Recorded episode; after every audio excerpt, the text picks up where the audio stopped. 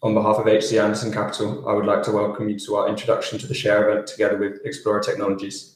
My name is Philip Coombs, and today I've got the pleasure of welcoming Sten Kirkebæk, CEO, and Michael Clement, CFO, to the HC Andersen Capital platform. The topic today will be an introduction to Xplora, which is a Norwegian-based company and a leader in the market for children's smartwatches. The event will begin with a presentation from Sten and Michael, and then move on to a Q&A. So please feel free to ask questions in the chat throughout. That's everything from me. So I'd like to pass over to Sten and Michael now to continue from here. All right. Thank you so much for the introduction. My name is Sten Kirkebæk, as mentioned, founder and background from the telco industry and the tech industry over the last 20 years. We will split this presentation into two parts. First, I will take you through some of the company presentation, and then Michael, our CFO, will then guide you through some of the financial key aspects from the company. So let's start. So Xplora, who are we?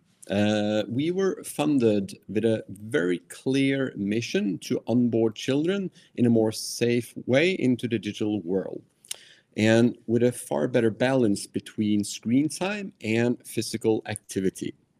And furthermore, our vision is that we really believe if we can get children to move more, it can have a very positive impact to potentially change the world. And what's interesting is that we are onboarding the future generation into the digital world, capturing the next digital consumer with their first smart watches, their first mobile subscription, their first digital ecosystem, and many, many more services. And as of January 2022, Xplora had shipped more than 700,000 watches into the global market, with more than 120,000 monthly service subscriptions. Currently, our team consists of roughly 100 employees, with headquarters in Oslo in Norway, but with offices all around the Nordic markets, including also London, New York, Hamburg, and Madrid. I would now like to take you through our core value proposition, starting with our physical product, the hardware, the smart watches. And we have two key revenue streams. The first one comes from the Xplora watches, as you can see on the screen. And the core proposition, the core positioning with our product is that we define it as the child's first mobile phone. And with the watch, we have services such as call only to predefined number from our mobile application. You can send messages. You can see your child's location. You have the ability to set up safe zones so you can be alerted when the kids, for example, arrive to school or back home. You have a SOS emergency feature, so with one click, your child can activate and notify everyone on a defined contact list. And of course, we use our step counter in the watch to activate a whole lot of services that I will come back to. On average, we sell to distributors with a price point to distributor roughly 80 to 100 euro, with the objective to have a 30% margin. On the next page, you will see our second and potentially even more compelling revenue stream that is coming from monthly recurring services. And since this is a mobile phone, it requires a SIM card and a connectivity plan to work. So in the Nordic market, we have established our own MVNO setup, driving high margin recurring revenue from the mobile subscription. And while the phone is an enabler to drive connectivity from SIM, we also see that the SIM cards is a great way to activate service or premium service additional revenue, which allows us to increase ARPU and also a higher lifetime value. And throughout this year, we will therefore launch various service packs, all with connectivity included as standard, but then with various levels of value-added services and content on top of it. A typical software approach, all with margin way north of 50%. And furthermore, a key part of our strategy throughout 2022 and forward is to offer our platform services to third parties, so we can grow our service revenue independently of our watch sales. Remember, our category is a rapidly growing industry, and with our unique GDPR compliant IoT platform, with our SIM connectivity, that allows us the opportunity to provide kickbacks and the highly compelling service and platform services, we can be relevant far outside our own watch sales. I would now like to take you through some key samples of what is some of our premium and value-added services that I just referred to in our service pack. The basis of our activity platform is our partnerships with some of the world's largest entertainment brands. We have worked with partners such as Paramount, Netflix, Sony, Warner Brothers, Fox Disney, to mention a few. And this is important to engage the children, which eventually will determine the lifetime value of our services, because the children need to love to wear the product every day. Plus, they are all activity-based, these integrations, so that also increases the activity levels to the kids, which again is very compelling toward the parents, because their kids is basically moving more. So all this is part of our key services within our GoPlay platform. On the next page, I also wanted to give you an example from the world of sport, as we have just started to explore this huge opportunity with great initial response.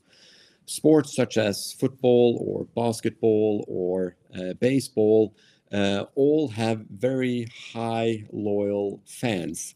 And it seems for us to be a great way to grow our brand and presence and engagement on our value-added service platform. One example, as you can see from the recent Benfica case, where services, competition, background screen on the watches, all were part of the value-added service proposition.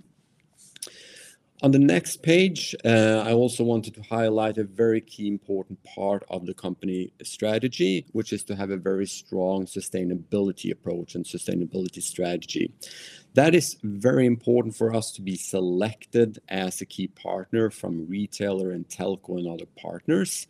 But we also see it really engages our children in our user base when they see and experience that their everyday activity actually can help to impact for a better world to children across the world. And currently we have partnered up with United Nations and UNICEF in some or more of these great products. And before we go into the financial aspect, I would just like to show you our current footprint. In our category globally, we have the broadest footprint and distribution footprint of all competitors. Currently, we are available in more than 20 global markets, and we are distributed by more than 80 retailers, and therefore in a very good position to continue to grow, which Michael will now take you through some of the detail and historically how we have grown the company so far. Michael. Thank you, Sten. Let's move on to a short introduction to our financial history. Xplora is a growth company. We are, as Sten mentioned, a leader in our space in a rapidly growing and very early stage industry. We are currently addressing the first mobile forum for children, targeting children in the age group of 4 to 10 years of age. In other words, before they move into the world of smartphones.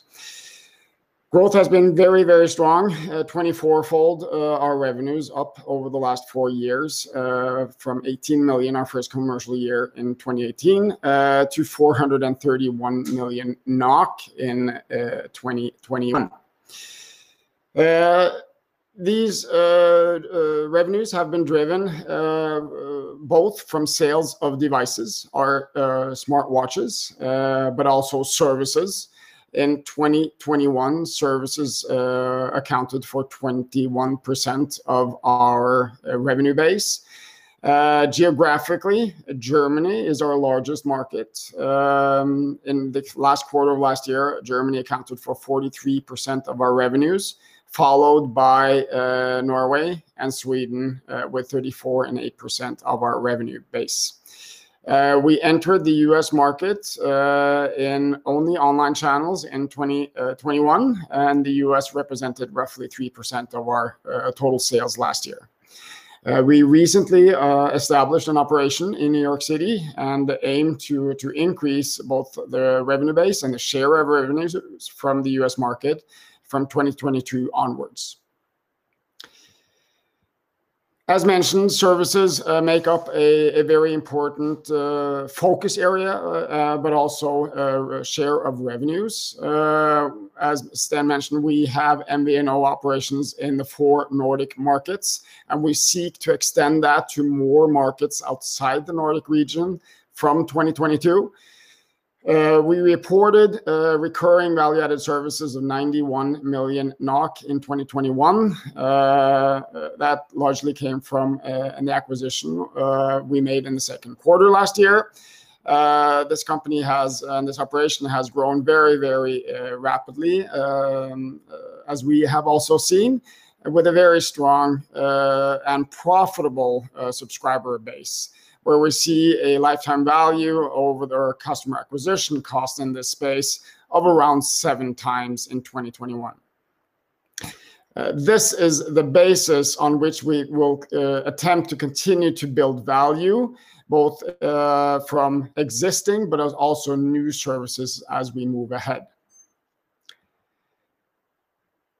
Underlying, we've had a very strong focus on showing that we have a sustainable business model, and we have continuously focused on developing our underlying gross profitability from devices, but also through adding value-added services and connectivity services.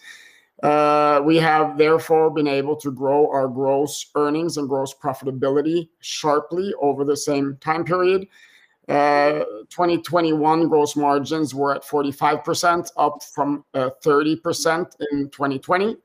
Therefore, with gross earnings growing from 60 million NOK to close to 200 million NOK. We will continuously work on improving our underlying profitability as we move ahead. And this has also, from being a startup company, investing heavily in products, in services, in markets, in our team, naturally leading to some initial losses in our first years of operation. We proved to post black figures and positive EBITDA earnings in 2021. Which naturally is a milestone for the company. We certainly are seeking to improve and continue to grow and continue to improve our operating leverage as we move ahead as well. Our underlying subscriber base, as Sten mentioned, 123,000 subscribers at the end of last year, most of which were in the Norwegian market, where we've had the longest track record.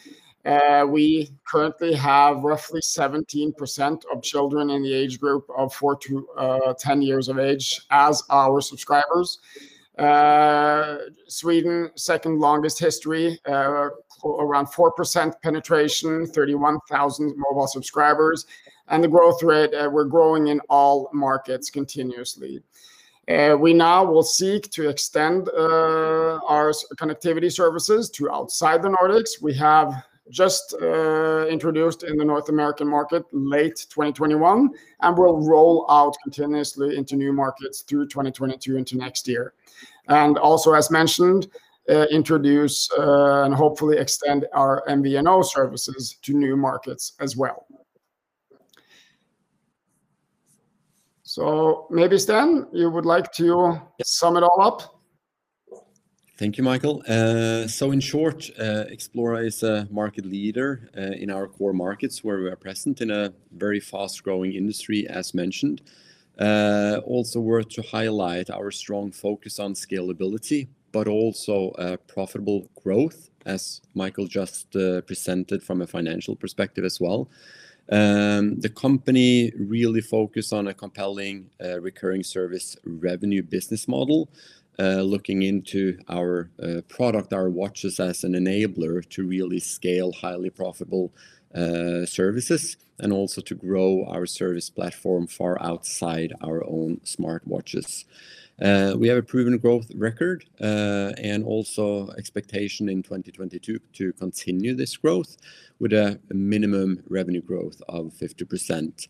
And also a very important point these days in particular to mention that Xplora as a company, we are funded very well to deliver on our growth ambitions going into this year with a balance of 140 million NOK. So I think that's a good summary, and happy to move into this section with Q&A and questions.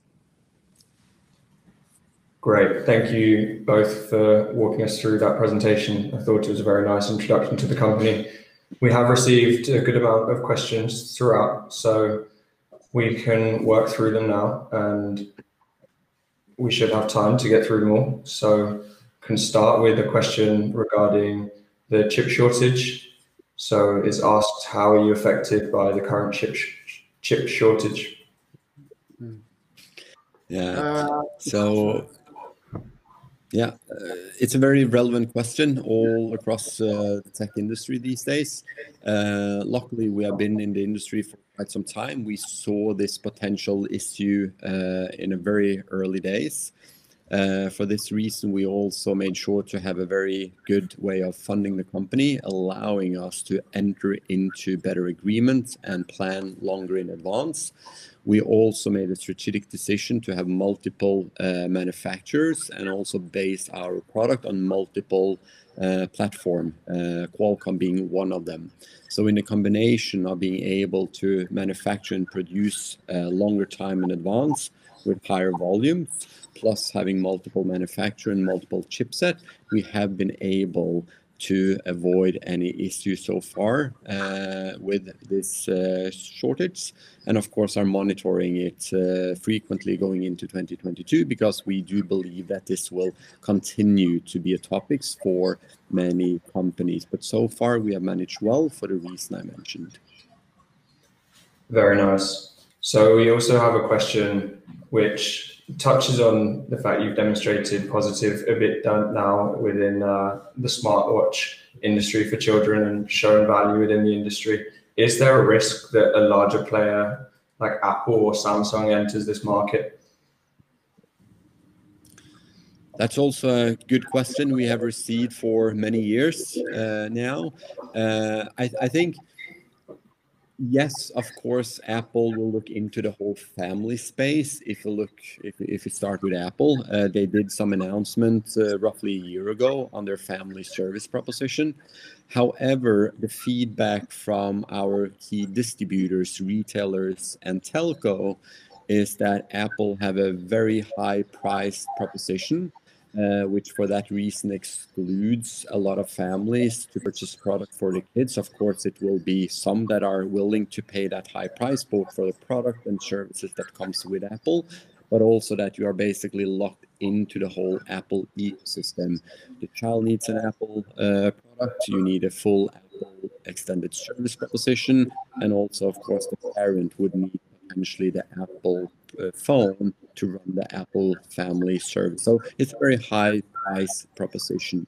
With the other big players on the hardware side, such as Samsung and the equivalents, are typical a hardware player building great products. But what we see is the value in this proposition is the combination with the product, the services, the platform, and the connectivity all in one joint proposition. And historically, the big players from the hardware industry do not have the tradition to create and develop all the kinds of services. However, that opens an opportunity, as we mentioned, to potentially license and distribute some of our services to GDPR compliant IoT platform and the connectivity or the premium services to some of these parties if they go into the family or kid space.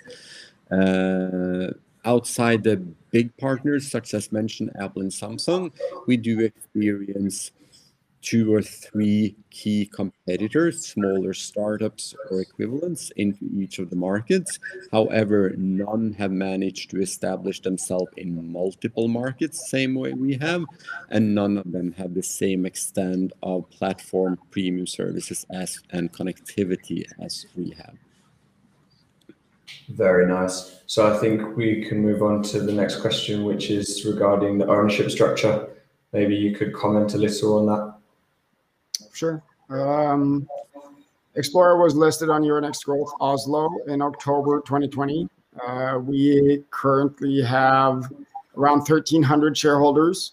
Top 20 shareholders hold roughly 2/3 of the outstanding shares. The largest shareholder is our chairman, controlling close to 14% of outstanding shares. Thank you. Moving on, we've got a question around your main competitors. So you touched on it a little in one of the previous questions, but maybe you could more explicitly outline who the main competitors in this market are. Yeah, so as mentioned previously, we do see 2 to 3 competitor in each of the individual market. There are some in Australia, there are some in North America, there are some in Germany. And as mentioned, we do not see any key competitor being established in multiple markets, such as we have in 20+ markets. And also, I would say the key differences is that although they have potentially nice, great hardware, they do not have the same extent of additional premium or value-added services, which we see is extremely important, because sometimes parents would buy this product for the peace of mind perspective to their children. However, if there is not compelling services on the watch, we see that the children will use it quite of a short time period, and then you do not have this ability to drive long-term recurring service revenues on top of it. So that is the key part that differentiates us from the key competitors. That leads quite nicely into the next question, which asks, would you say the potential in the Nordics is taken out as penetration is around 20 to 25%? And can we expect a decline in this region? I would say short answer is hopefully no. We're in an early stage industry. We've seen in pretty much all other mobile segments that penetration rates have grown from low levels to close to or at 100%. We are still early stage in our industry. And we will certainly continue to build penetration rates in all markets, including the ones that have higher penetration rates. On top of that, we are, as we mentioned, working very hard to try to increase the lifetime value of our customer. One way of doing that could be to extend the number of services that we can include in our current offering to our current segment. Another way of addressing that is that we in 2022 will create or introduce a solution that will enable the migration of a subscriber from a smartwatch over to a smartphone, where they thereby take with them the service elements of what they have in Xplora. Naturally, that will prolong the customer relationship and also extending the customer lifetime value, hopefully significantly, as we move ahead.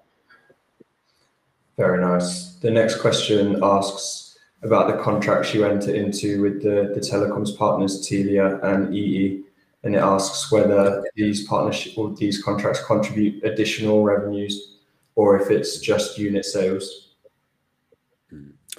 Very good question as well. And before going into the actual question, I would just like to emphasize the channels and the market opportunity. And as a rule of thumb, we see that on the overall market size and opportunity, online sales being web shop and Amazon normally represent 20% of the market or the volume. Traditional retail outlets and sales represent 30%, and then the remaining part of 50%, the biggest chunk of the market, would normally come from the telco partner or telco sales, such as Telia or EE. So from a pure volume game, the telco partnership is extremely important. We drive the market and our position in the market. That means it drives a lot of volume of smart watch sales. However, as Michael was just referring to, the strategy to extend the lifetime from our smartwatches to the smartphone, that is also the key strategy, the interest from the telco industry to look into this category.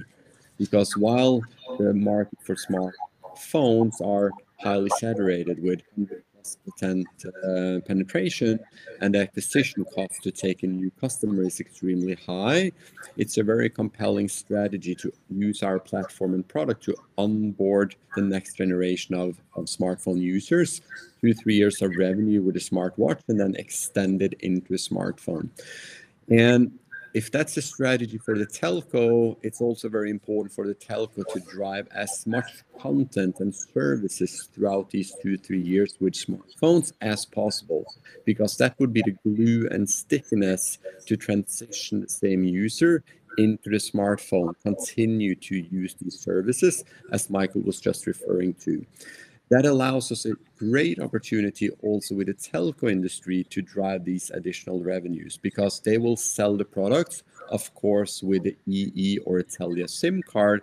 However, it allows us with a great opportunity to upgrade, upsell that customer to premium services that we deliver. And the customer will then activate those services via the Xplora application. So short answer is, initially, we'll sell primarily product, but with a great opportunity to upsell premium services also to the telco customers. Very nice. So the next question is regarding market penetration and is a note on the high market penetration in Norway and asks whether you can expect similar market penetration in some of your other markets moving forward. We certainly believe so. As mentioned, we have 17% penetration in Norway, where we have the longest track record. We have 4% in Sweden, 3% in Finland as of the end of last year, and Denmark slightly ahead, but we only have 1 year track record in Denmark. If we look at the growth rates in penetration, and time shift them to kind of the same initial startup phase, they follow each other very, very closely. We have a slide on this in our Q4 results presentation that you may take a look at. Yes, and also we have a very similar go-to-market approach and marketing approach in all markets. So the short answer is yes. That feeds into this next question, which asks about your market approach in new markets and asks whether the approach in the US will be different to the one you've taken in Germany. So actually, as Michael was saying, we have from day one in Norway tried to document and replicate our go-to-market strategy in each new market. It consists of various phases, starting with an online launch in all markets from either a web shop or Amazon, basically to drive insight in the market, how the consumer reacts to our marketing material. We'll launch hundreds of various assets to learn how this market will convert into sales. That builds a huge library of insight in these new markets. We normally drive phase one with online for 4 to 6 months. In parallel of doing that, we are building the first initial retail partnerships. So once we have marketing aligned and spot on and optimized after 4 to 6 months, we move into retail partnership, making sure that when we launch with retail, our marketing actually work and convert very efficiently, allowing us to grow the retail presence. And then into phase 3, we scale with telco industry, as mentioned previously as well. Once we have all the 3 main channels, online, retail, and telco, we move into traditional ATL marketing or scale marketing, where we optimize that for each of the various markets. Some market, traditional TV advertising, such in Germany, has been a huge success, while that could be adjusted to other markets. But we always go through these steps, online, retail, telco, and then start to really scale with mass marketing. That also allows us to drive a lot of documentation and insight from each market moving into new ones. Very nice. So we've gone at our half-hour mark, but we've only got 2 questions left. So I think we press on and continue with those. So the next question is asking how you see your margin development looking forwards, maybe towards 2025.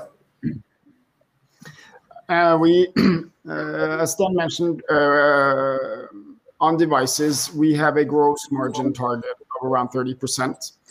On our services, we aim for a significantly higher margin, well north of 50%. Some service elements will have, you know, a gross margin closer to 100%. Last year, we had an overall gross margin of 45%, and naturally, as we continue to move ahead on services and force that ahead, we aim to increase our overall gross margin over the next few years and continue to show scalability. We had 4% EBITDA margins last year, full year, 16% in Q4. And aim to increase or to continue to show an improving operating leverage and increasing margins go ahead. We have not issued a specific EBITDA target for the next few years. Very nice. And then our final question asks if you can estimate volume growth for 2022.